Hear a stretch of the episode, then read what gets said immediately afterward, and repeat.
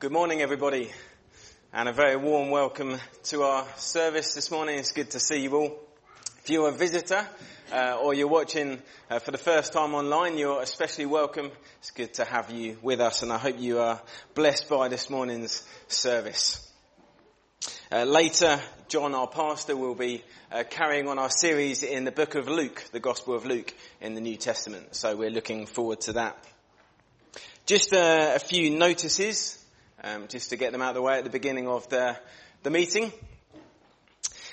So tonight we were due to have singing after the evening service. So the evening service was going to be shifted forward to six, uh, but due to the weather forecast, that's now been delayed until, God willing, the 11th of July. So we're reverting back to 6.30. So if you turn up at 6, well, maybe you'll have some time to meditate before the service, but you will be early. Um, so it's now at 6.30 tonight.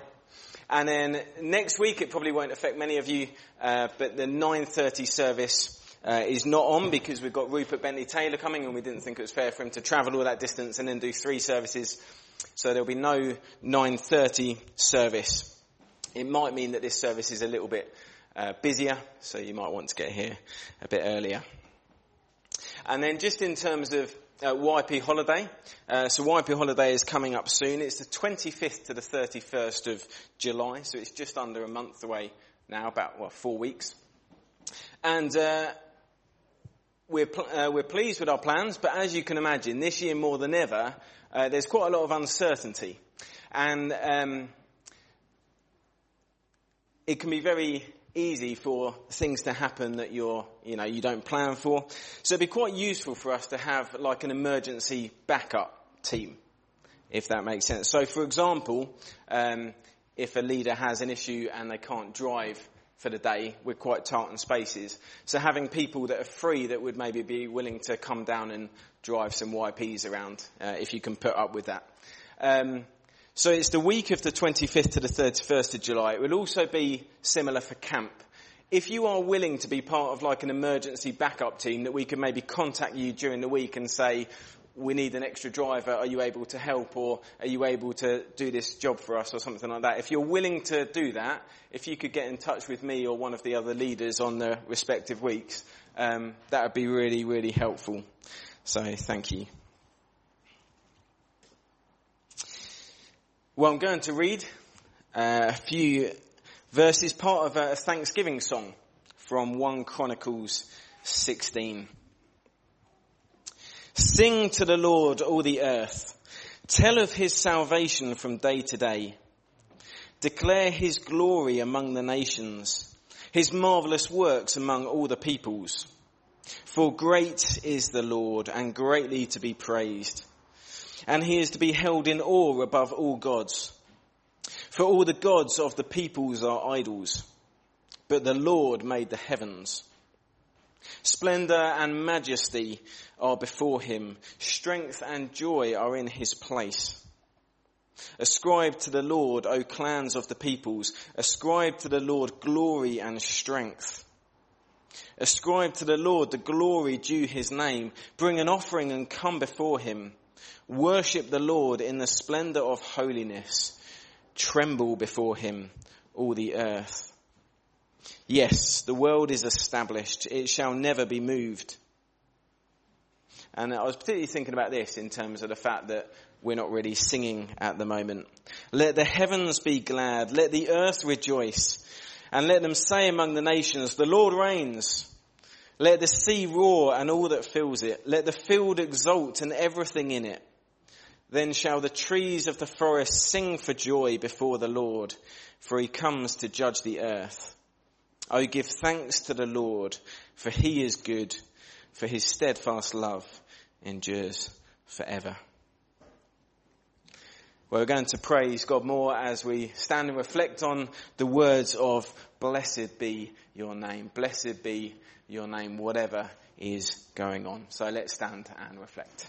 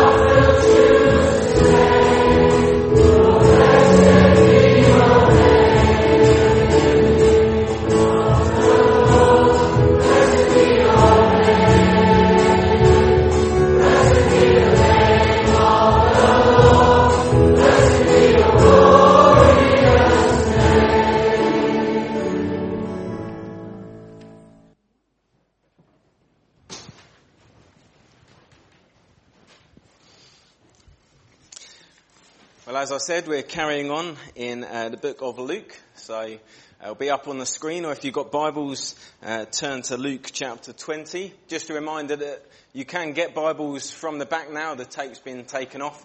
Uh, just at the end of the service, we ask if you put it on the tables at the back so they can quarantine them. So Luke chapter 20, and we're starting at verse 26. So we looked at verse 26 last week, so it carries on, gives us a bit of context. And they were not able in the presence of the people to catch him, Jesus, in what he said, but marveling at his answer, they became silent. There came to him some Sadducees, those who deny that there is a resurrection. And they asked him a question saying, Teacher, Moses wrote for us that if a man's brother dies, having a wife but no children, the man must take the widow and raise up offspring for his brother. Now, there were seven brothers. The first took a wife and died without children, and the second. And the third took her, and likewise all seven left no children and died. Afterwards, the woman also died. In the resurrection, therefore, whose wife will the woman be? For the seven had her as a wife. And Jesus said to them, The sons of this age marry and are given in marriage.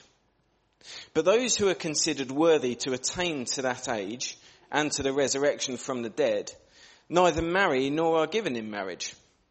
For they cannot die anymore, because they are equal to angels and are sons of God being sons of the resurrection. But that the dead are raised, even Moses showed in the passage about the bush, where he calls the Lord the God of Abraham and the God of Isaac and the God of Jacob. Now, he is not God of the dead, but of the living, for all live to him. Then some of the scribes answered, Teacher, you have spoken well for they no longer dared to ask him any question. But he said to them, how can they say that the Christ is David's son? For David himself says in the book of Psalms, the Lord said to my Lord, sit at my right hand until I make your enemies your footstool. David thus calls him Lord. So how is he his son? And we look forward to John explaining more about that to us a bit later on. But now the children have a children's talk, so I'm going to move over here and hopefully the camera will catch me up in a few seconds. Now children, where are you? I can see some of you. There you are. Now, some of you children, if you were out last Sunday evening, you might recognize the theme if you were listening carefully and if you got a good memory. Okay, and we're going to talk firstly about this or these. Can anyone tell me what these are? Any ideas? Yes. Not quite close. Yeah, they're, they're very similar. Jess. Moss. Yeah, do you know moss and butterflies are remarkably similar? So good guess. Yeah, these are moths. So here's a moth and we're going to turn on a light. What happens when you turn on a light?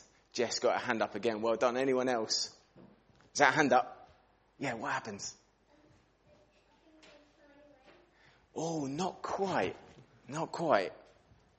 Good thinking. Yeah. Yeah, they fly to the light. That's what they do. So they go a bit crazy around the light. Now, watch this. I hope you're impressed with this, okay? Because we're going to see what happens when a moth is watching. Okay, so you ready? It sort of does this. Look at that. It's almost like a video, isn't it? Took me a long time getting that ready. Okay. So moths, they, they go crazy around the light. So what you notice is if you're in a, if you're in a, a, room and it's got a light in it and it's dark outside and the windows are open, you get moths flying in. And I was at someone's house this week and this moth was flying around. It was going around the light and it was going crazy and he was trying to catch it with a cup to take it outside again and he couldn't catch it because it was going crazy around this light, but it was so attracted to the light. It couldn't keep away from the light. And in the end, we did catch it because it sort of stayed on the light eventually. Yeah, moths absolutely love light. Now, here's what the Bible tells us. Bible tells us that God is light. This comes from the bit I was talking about last Sunday evening. So I know some of you are here and I saw some of you listening really well, so well done. It says God is light. That means that God is good. It's picture language. He is good. He is like the light. He's wonderful. He's amazing. And we should be like Moss. We should be so in awe that we just want to be near him. We just want to look at him. That's what we should be like. God is amazing. Okay, but there's another animal, bit of an insect. It's one of these ones. Does anyone know what this is? Jess has got a half a hand up. Anyone else? Yeah, Nathan. Beetle. Kind of a beetle. Yeah, do we know what beetle it is? My knowledge isn't the best, by the way, so yeah. It's a cockroach. Yeah. Now, we're going to do the same thing. Imagine it's a dark room. Okay. We're going to turn the light on. Okay. Are you ready for my animation again? Okay, watch this. You ready? This is what it does.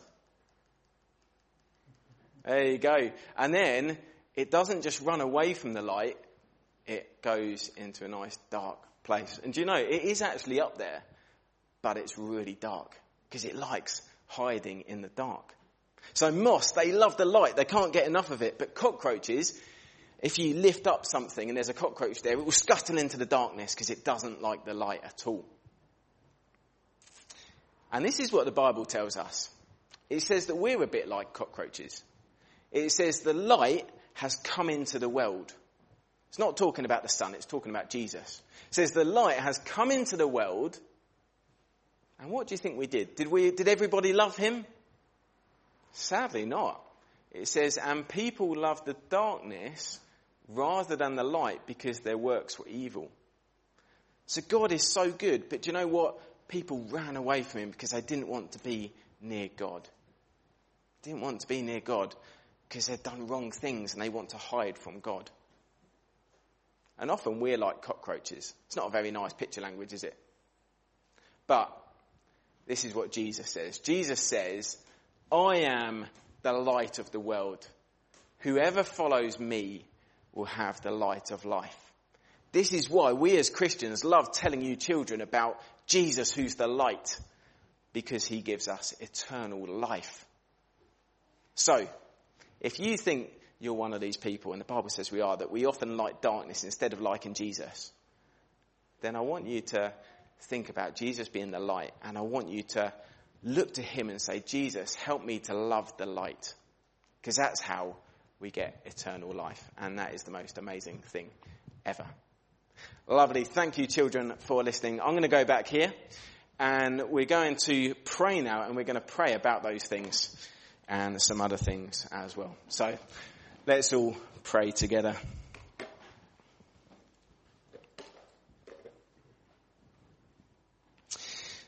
Lord God, I thank you that you are the light, that you are the light of the world. And Lord, I thank you that you are not distant, but you came into this world. Lord, in human form, Lord Jesus, the light of the world, came to us so that we could know you. And Lord, I pray that you would make your face shine upon us so that we may know your peace. Lord, many of us know that we've had times in our life, if not most of our lives, where we feel guilty, where we run away from you, Lord. That is how we're born into the world, Lord. We, we hide from you. And Lord, right from the beginning of time where there was Adam and Eve, they sinned and immediately they hide from you. And Lord, so often that is our, our reaction to hide from you because of our sin and our guilt. And we've loved evil rather than good. But Lord, I thank you that the light has come into the world and that because of Jesus, Lord, you save us into your marvelous light. Lord, I thank you that there are many of us here who have experienced that marvelous light. And I pray that each and every one of us here would do that soon. That we would know the wonder of your salvation. Lord, that we would look at you and instead of running away from you or turning our backs on you. Lord, that we would delight in you. Lord, that we would glory in you. Lord, that we would worship you. Lord, that you would be so beautiful to us that we are like moths attracted to you. Lord, I pray that that would be true of us. Lord, change us so that we want it more and more, I pray. Lord, I thank you so much for the anniversary services that we had uh, this last week. Lord, I thank you that John Benton came. Lord, I thank you for him, for his wisdom, for his example. Lord, we thank you for the message he brought. Lord, it reminds us that when we are worshipping like this, it is not merely a, a human thing on earth, but we're joining with heaven in the, in the heavenly places as we worship connecting with Christ. And I thank you for that. And I pray that that be something that is very special for us. Lord, I, I do pray for us as a church. Lord, I pray for us until the next anniversary services. Lord, that you would keep us. Lord, that you would bless us. I thank you that in this church, Lord, there are examples of faith. Lord, those older ones that us younger ones can look up to. Lord, we thank you that there are so many trophies of grace in this church. And I pray that you'd continue to, to keep us, to bless us, that, that the older Christians would continue to grow, but also that they'd be very useful for the younger Christians. And that the younger Christians would seek to grow, that they would talk to the older ones, benefit from those who are older. Lord, we thank you how uh, you give us to each other as a church to support each other, to encourage each other, to grow each other. Lord, I pray that we would make the most of that. Lord, I pray that we'd be a unified church. Lord, things can creep in so easily, things like bitterness or dissent, disagreements. Lord, I pray that we would be humble, that each one of us would regard each other as better than ourselves. Lord, may we be a church that is, that is a light to the world because you are amongst us. May they see God in us. Lord, that is what we pray. And Lord, we commit to you uh, the things going on in this church. Lord, we really pray for the summer activities, things like YPs, things like camp. Uh, there's other activities as well, things like the Alderbrook work. Um, Lord, I just pray, Lord, that your hand would be upon these things. Lord, we can plan, we can prepare, but Lord, we are so aware that so much is out of our control. And so, Lord, we pray for your hand upon it. Lord, do guide us. Lord, help us. Lord, I thank you that in the past we've been able to look at uh, times when things haven't gone to plan and yet you've used it for your glory. And so, Lord, we pray that again, Lord, that if things don't go to plan, Lord, use it for your kingdom. Lord, I pray above all, Lord, that you would change people's lives.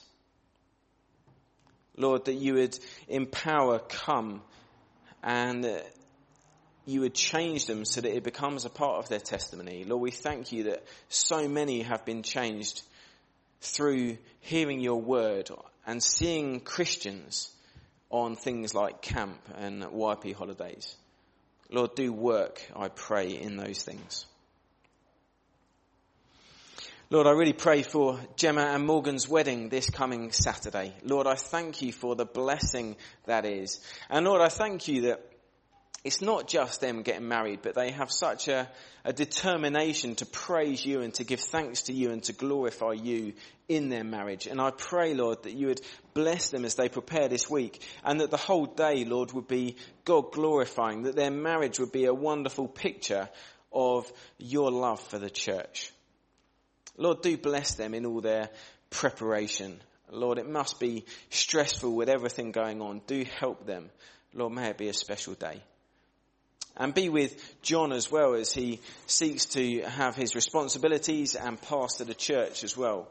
Lord, do help him in all of that. Give him great strength. Give him great strength this morning, I pray, Lord, as he speaks again and as he thinks about this evening as well. Lord, do strengthen him mentally, physically, so that he can preach your word to us. Lord, we bring Margaret Birch before you as well. Lord, we thank you for her. And Lord, we pray that as she heads down to Eastbourne uh, for respite, Lord, I pray, uh, Lord, that you would be with her in what must be a, an unsettling and confusing time. Lord, do very much be with her. We thank you that you have a peace which passes all understanding. Lord, we also pray for those others who are struggling quietly. Maybe we don't know about it, maybe we do.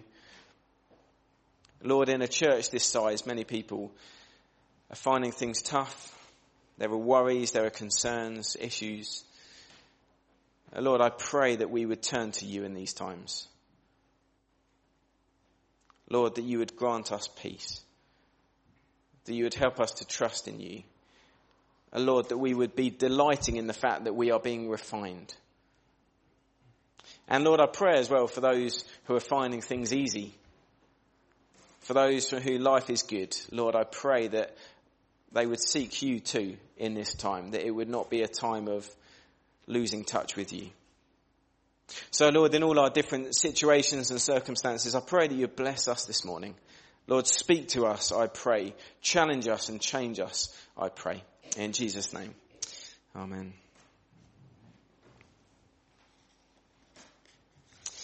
Well, before John comes and speaks to us on that passage in Luke, uh, we're going to sing again, uh, Hail to the Lord's Anointed.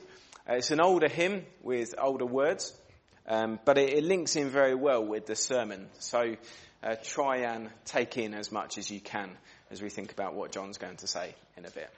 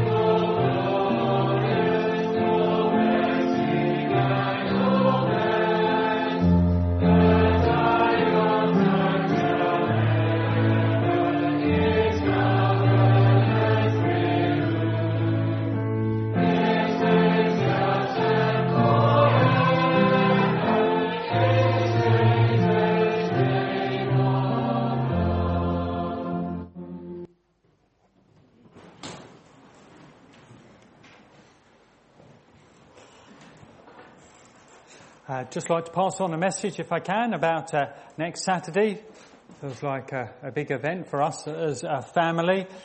And uh, just want to say that Morgan and Gemma are very grateful for all the interest and support from friends at Forest Fold uh, ahead of uh, next Saturday. Uh, they would have liked to have asked more from Forest Fold to to the wedding and what follows, but obviously with many other connections, family and Reading, Guildford and so forth, there was a limit to who they could invite. Um, because of the restrictions, sadly next Saturday, um, the, the, spaces inside, in here and in the overflow will have to be limited to those who are invited to the other aspects of the wedding or helpers uh, at that service and on the day. But um, if anyone's interested and want to see the wedding, there is uh, it will be shown on a YouTube link and uh, that YouTube link is on the, the bulletin that's gone out, so you can connect on that to get. It's not so much through the Forest Fold site as on a separate link which is on the bulletin which has gone to everyone. And uh, if any, uh, if some of you want to uh, watch that on your mobile data down here outside, please mobile data, not Wi-Fi, else the whole system will crash if everyone's trying to go into Wi-Fi to watch it. If you want to watch it on mobile data, then you're very welcome to do that and you're welcome to join in to the cake reception afterwards. Well, this morning, this morning we drop into a, the second half of a Q&A session, a question and answer session. And uh, it's question time in the temple. Jesus is dealing with some of the temple authorities and answer, answering their questions. We had some of that last week, and today we have two questions, two big questions, hence the title. And they touch on two big questions that we may be asking. Anyone starting to think seriously about God, about Christianity, are likely to be thinking about these sorts of questions. Um, they're questions that probably feature on a, a, sort of introduction to Christianity course or a, an answer to frequent questions type booklet that might be given out. One is, what, what about the afterlife? And one about who really is Jesus? What about the afterlife and who really is Jesus? I wonder if you think about those two questions at all. Wonder if you've got some, some answers for those two questions. The afterlife, who is Jesus? It amazes me how uh, content some people are to, to not be thinking of questions like that, to, to, to, to, to go through life without actually stopping to think about it. They're good things to be thinking about. Uh, life is so, so passing. It's so fragile. You have no questions about what next, what follows it. Jesus is the most influential figure in history. He's a, a life changer for many in this room. Have you no thoughts about who he is? Well, we're going to explore the first of those questions more thoroughly. We'll look at what's taught in the passage, spend more time on the first one. Um, in many ways, the second one is the finale, is the climax of what we're looking at, but we will be briefer uh, about the second one.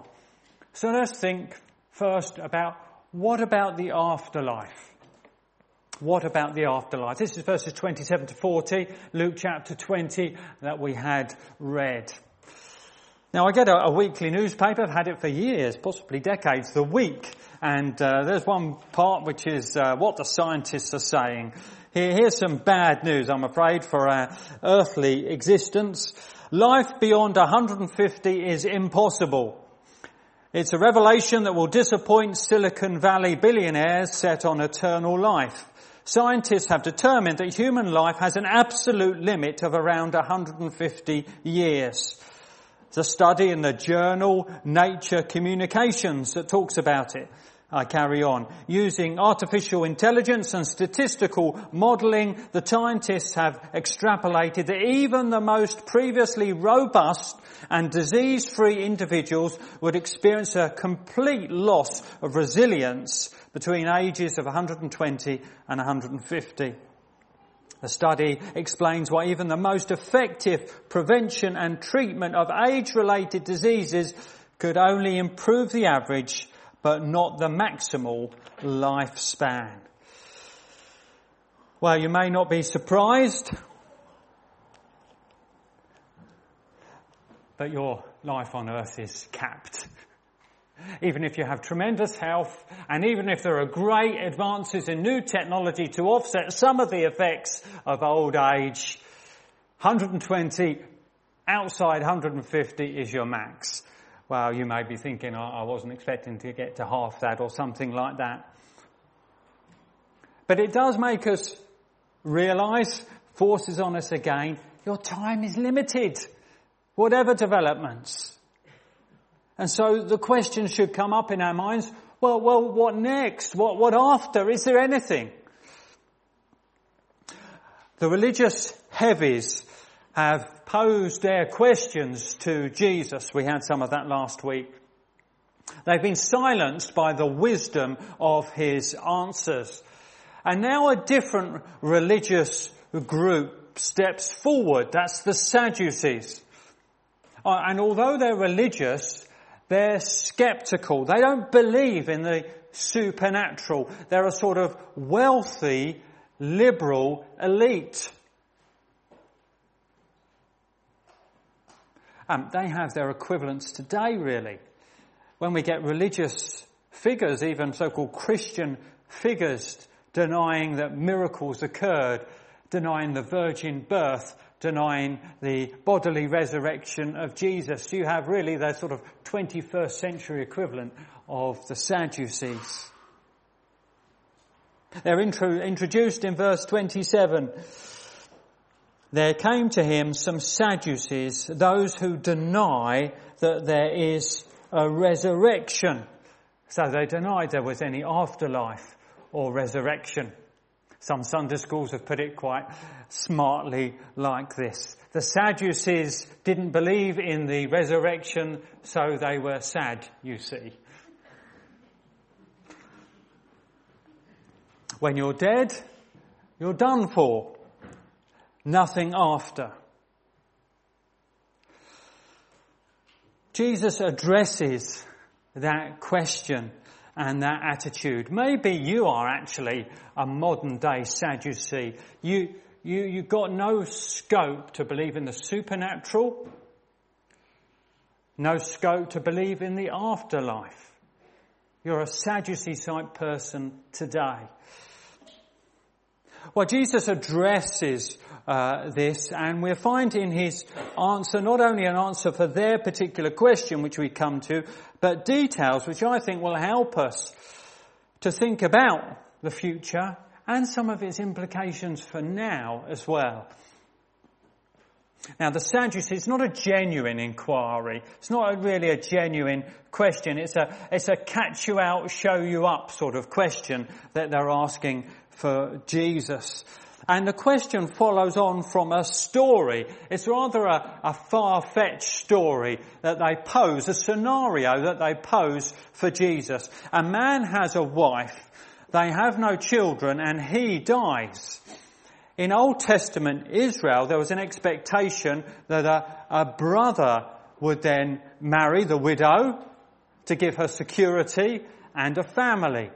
You can read about it a bit in Deuteronomy 25. There are not lots of examples, but there are one or two similar examples of that in the Old Testament. It doesn't seem to be a New Testament practice. You may or may not be relieved of that. But here in the story, the, the brother uh, marries the wife, no children, dies. The second brother marries, no children, dies, and so forth until the seventh brother in this scenario dies and then the, the wife who's managed to outlive seven husbands dies as well. Not seven brides for seven brothers, as the saying goes. Seven brothers for one bride, one after another as they die. And then pops the question in verse 33. In the resurrection therefore, whose wife will the woman be? For seven had her as wife. And you can picture the group of the Sadducees uh, sniggering in the background, smiling together. Well, that, that's got him. Of course, there's no such thing as a resurrection. Wriggle your way out of that one, teacher.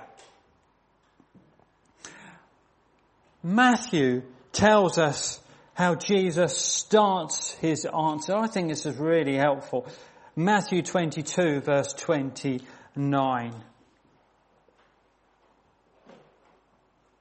Jesus answered them, you are wrong because you know neither the scriptures nor the power of God. You are wrong because you know neither, you don't know the scriptures, the Bible, or the power of God.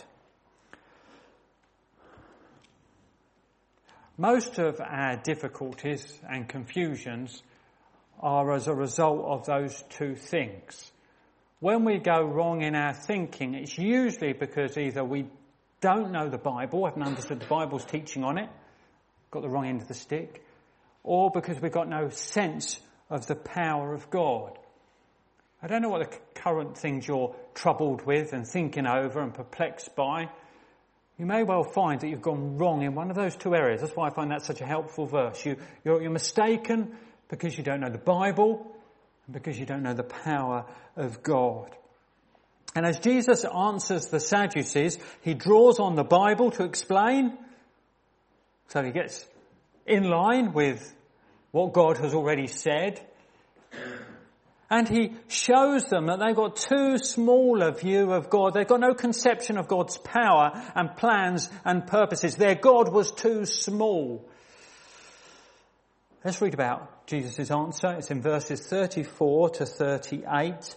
And then we're going to see several things that follow on from this.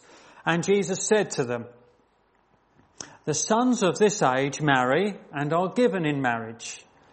But those who are considered worthy to attain to that age and to the resurrection from the dead neither marry nor are given in marriage.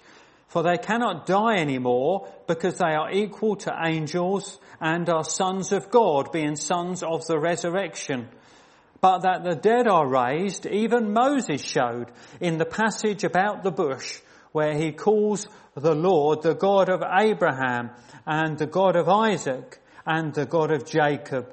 Now he is not the God of the dead, but of the living, for all live to him.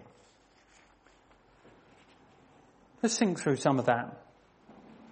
Think about the implications of Jesus' answer a number of things that come out of it. This is the first. There is an afterlife. That's clear, isn't it? Jesus is teaching that. Jesus clearly taught there is an afterlife. The end of our life, dying, is not the end of things. Verse 34, he talks about the resurrection from the dead. Verse 37, that the dead are raised, he says. Death is not the end. And that's not just a, a wishful, uh, consoling thought that we might want to have. It is the clear teaching of Jesus. It is proven and underlined by the historic event of the resurrection of Jesus. That we will come to later on in Luke. That's why it's so underlined in the four Gospels. There is an afterlife. Jesus' answer is clear. Secondly, it is for those who are right with God. It is for those who are right with God. Verse 35, it says, but those who are considered worthy, those who are considered worthy to attain to that age and to the resurrection of the dead.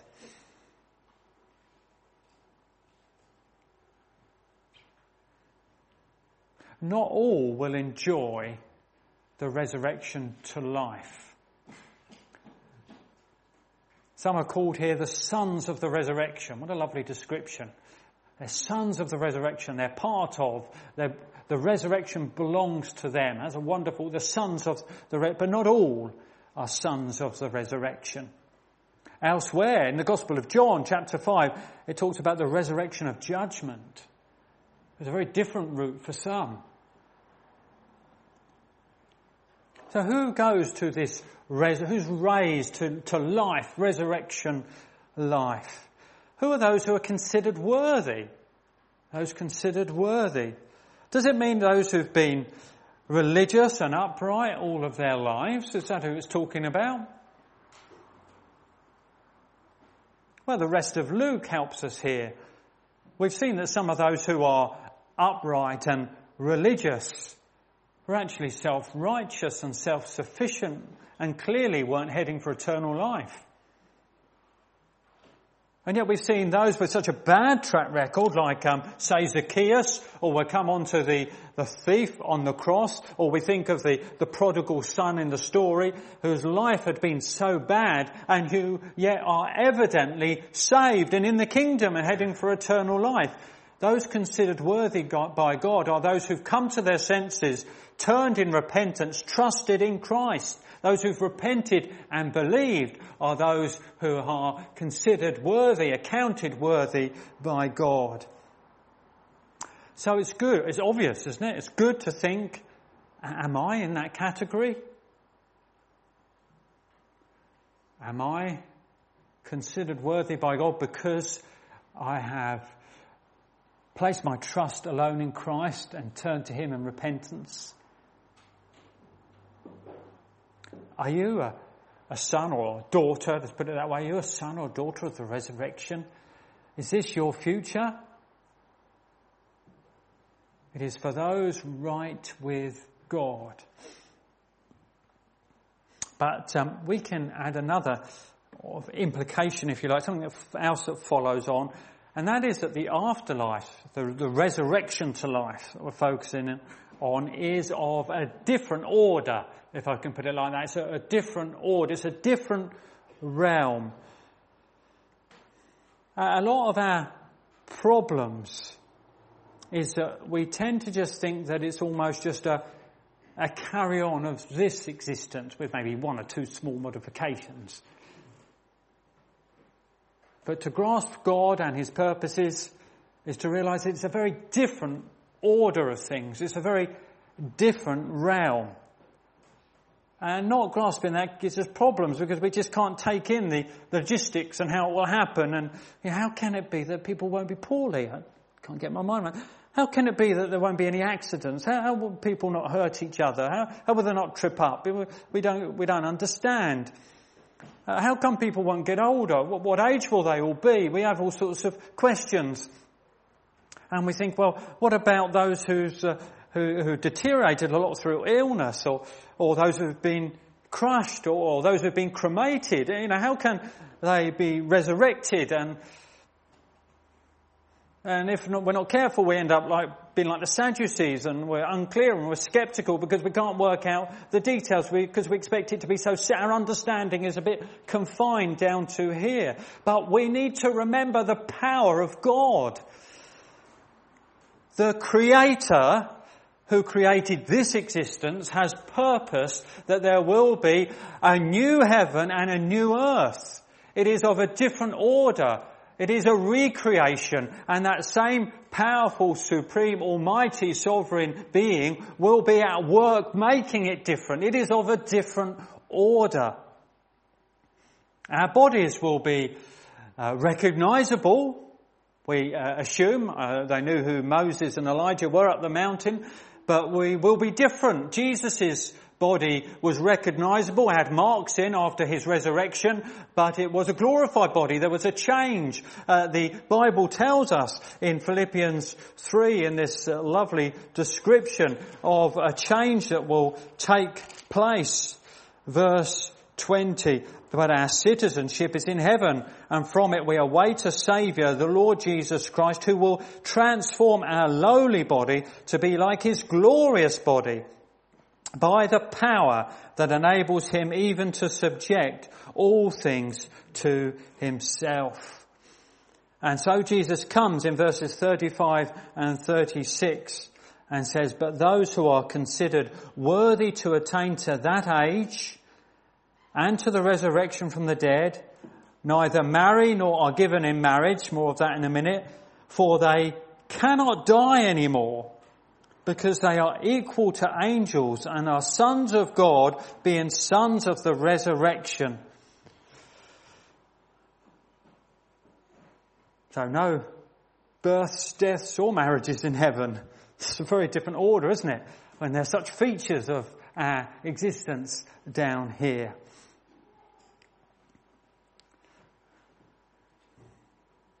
So it's of a very different order. We need to have our sights raised, conscious of God's creative power.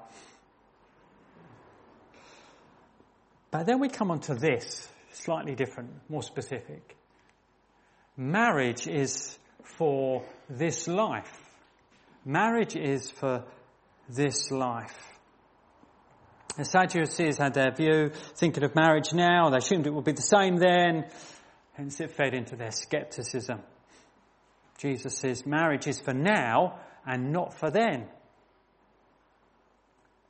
It seems strange to me that we've come to this week We've got a, a, wedding. We don't have all that many weddings, do we, down here at Forest Fold? We've got one on Saturday, obviously a big event for us as a family, and here we are thinking of this passage about marriage. That marriage is a wonderful human gift. It is right to be celebrated, celebrated well. Jesus went to a wedding. It can be and should be the most wonderful of all human relationships. It's, it's, lifted high in the Bible. It points to something very special about Christ and the church, and we'll hear a bit more about that on Thursday at the communion, hopefully looking at Ephesians 5, and uh, those tuning in or here on Saturday morning will see something as well of what it points to. But our, our hypothetical bride in the Sadducees' uh, story won't be married to any of the seven in the resurrection. The person who's become a widow and remarried won't have to choose in the resurrection which wife to have, which husband to have won't have to roll the dice and pull lots to see which one they end up with in the, the resurrection experience. The Sadducees don't need to worry. That's not how it works in the new creation. The, the, the new order will be above that. Marriage will have served its purpose and be fulfilled. Let's just think about this a little bit more because it, it probably poses us some questions. Um, well, what does this say for those who aren't married? For those who aren't married? Well, I'd say it's very encouraging. I'd say it's very encouraging. Uh, some are, very content with the situation of not being married. They feel it's um, God's calling on them and they uh, contentedly serve in that situation. Um, there are others who, who would love to be married, but it's not their current situation. There are people for whom weddings, as well as happy days, can sometimes feel painful days. Some people feel that they're, they're missing out. Maybe they've got second best in life. And this passage teaches that in the whole scheme of things, marriage is not the biggest thing. That marriage does not make you complete. That in fact, final perfection does not include marriage. You've not missed out on the best thing. It's a, it's a great part, one of the best of blessings here, but it's not part of perfection. Now, none of us will be married in heaven. And maybe it's a help to you if, if that's, uh, that's an area that you often think through or feel deeply about. Maybe it's a help for those whose marriage has not been happy. Or whose marriage has sadly ended through uh, difficult circumstances. Maybe it's relief to, to get hold of this teaching of Jesus. There's better ahead. It won't mar glory, the difficulties down here. It is a different order up there. There won't be marriage and giving in marriage. So perhaps that, uh, uh, something there which I hope helps and encourages those who, who aren't married or whose marriage has been difficult. What does it say for those who are happily married? Because you can may say, well, it's all a bit sad, isn't it, really? Um, you know, I love my wife or my husband and I just can't think of what it would be like not to be married to them. Or those soon to be married in the next week or so or in the coming uh, months your plans are and you're so pleased you're looking forward and this is almost feels a bit of a dampener and a downer on what you're thinking about. Do you, th- do you think that the future life is going to have any less quality than now? Do you think your experience is going to in any way nosedive in glory? If marriage is so good now, how good must the future be?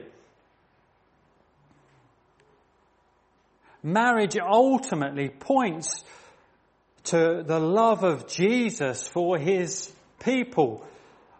All our needs will be fulfilled in him. The Bible talks of the marriage supper of the Lamb.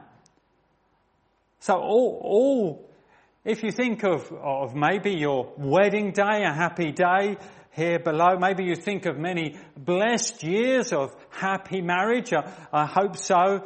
But that's just a, a shadow of the bliss of what heaven will be like. There is better in store. One writer says, the joys of heaven will be far more satisfying than even the best marriage relationship. So this really does lift our sights, doesn't it? It gives us the bigger picture. I think that helps us.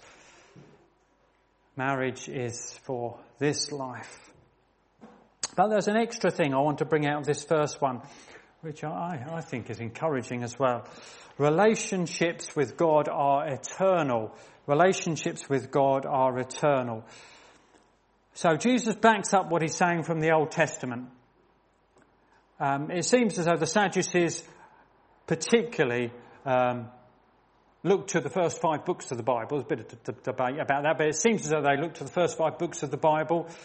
So you may not in quoting from the Old Testament, have gone to where Jesus goes. Perhaps you would have gone to Daniel 12, perhaps would you? Or you might have said, well, let's go to Psalm 16 or 17, part of Isaiah to prove the afterlife from the Old Testament. Jesus goes into the early books of the Bible. That's what the Sadducees seem to respect. He counters their quote of Moses with uh, an encounter with Moses. But it also does this.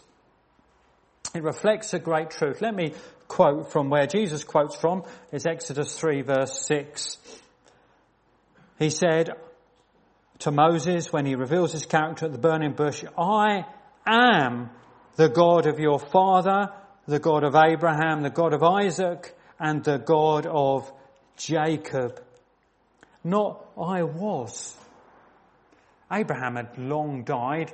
Isaac had long died. Jacob had long died. He didn't say, I was the God of. I am the God of. I am still in relationship with Abraham, Isaac and Jacob. They are still alive and kicking spiritually. I am still in relationship with them. You know, when God forms a relationship with a person as he does when he saves them, that is an eternal relationship and that will never be extinguished.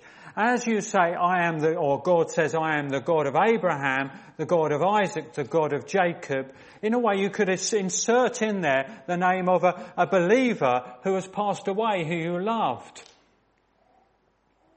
You can insert that, I am the God of. God is still in relationship with them. They are spiritually alive and in communion with God. And when it comes to your name being in the courier or on the funeral sheet, if you are a believer, it will still be true that God says of you, I am the God of. Still in relationship with. Romans 8 says nothing can separate us from the love of Christ. Relationship with God is eternal. So there's a, uh, what about the afterlife? Well, there's a, a few things there, isn't there, which Jesus uh, unpacks for us. Well, the, the Pharisees have tried and they pose their questions. The Sadducees have tried and posed their questions. Is anyone else going to step forward with a question? Verse 40. We read they no longer dared to ask him any question. But the questions aren't done. Jesus himself poses a question. As one person put it, after a day of questions comes the question of the day. And it will help us as we briefly finish with this second question. Who is Jesus? They accepted that the Messiah would be a son of David, a descendant of David. David was a key king in the Old Testament of the people of God. They knew that the Messiah, the leader coming, would be a son of David. Jesus had been acknowledged as the son of David already a couple of times in this gospel. Should get them thinking. And Jesus gets them thinking about this a little bit more. And in doing so, he gets us to think about it a little bit more. He does it by using one of the Old Testament songs, the Psalms. Psalm 110. He quotes the first verse, actually the verse from the Old Testament most quoted in the New Testament.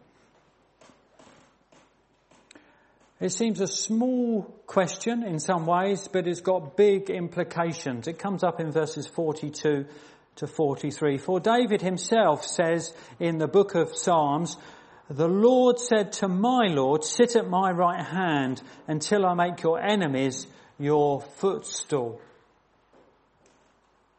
Here's the question. David thus calls him Lord, so how is he his son?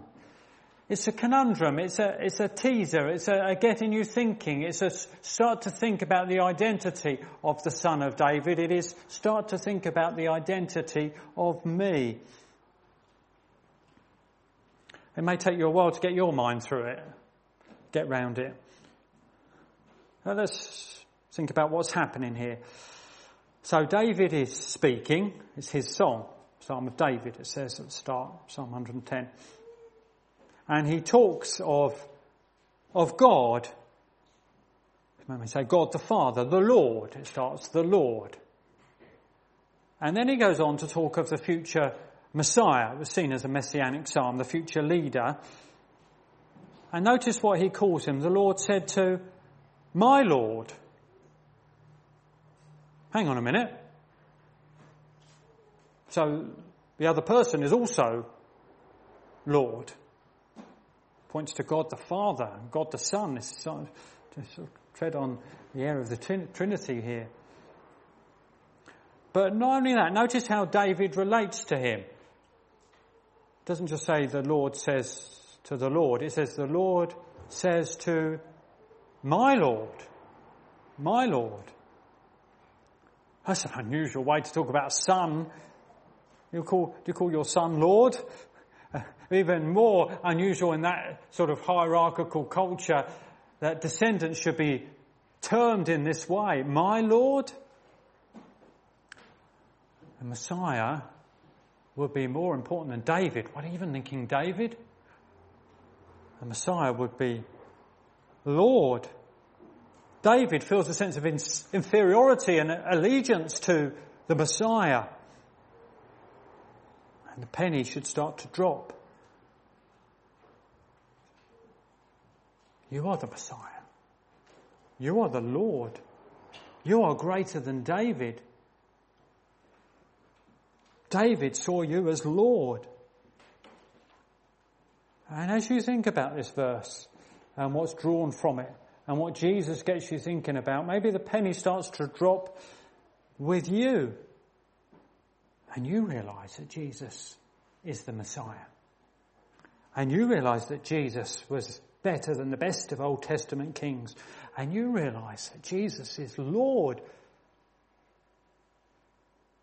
And maybe you get to the point where you can say, Jesus is my Lord, like David says.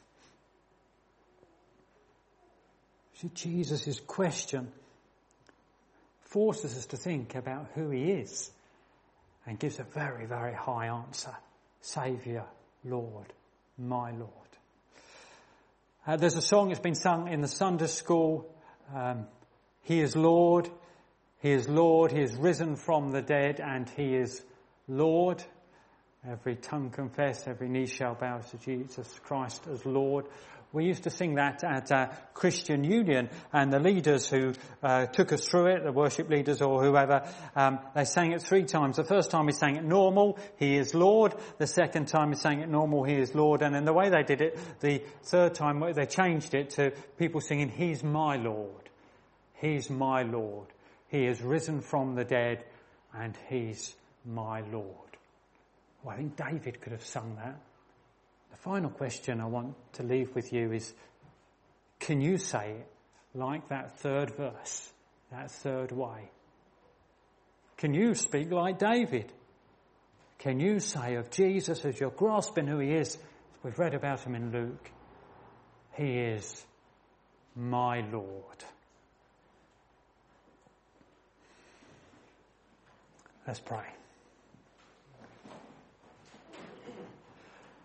Oh Lord, we thank you that we have the privilege in the way we do things here to stop and to think through what Jesus taught and its implications. We thank you for what we've learnt about the afterlife and the way that's lifted our sights. Lord, we hope that's been a help, and encouragement to us in whatever our circumstance and situation, and maybe for some has been a challenge as to whether they have repented and believed and are accounted worthy. Do get us thinking along those lines, we pray. We thank you as well that through this conundrum, we start to see again the highness of Jesus, the Lord. And we pray that we might be able to own those words from our hearts and say that He is my Lord. We ask this in His name. Amen.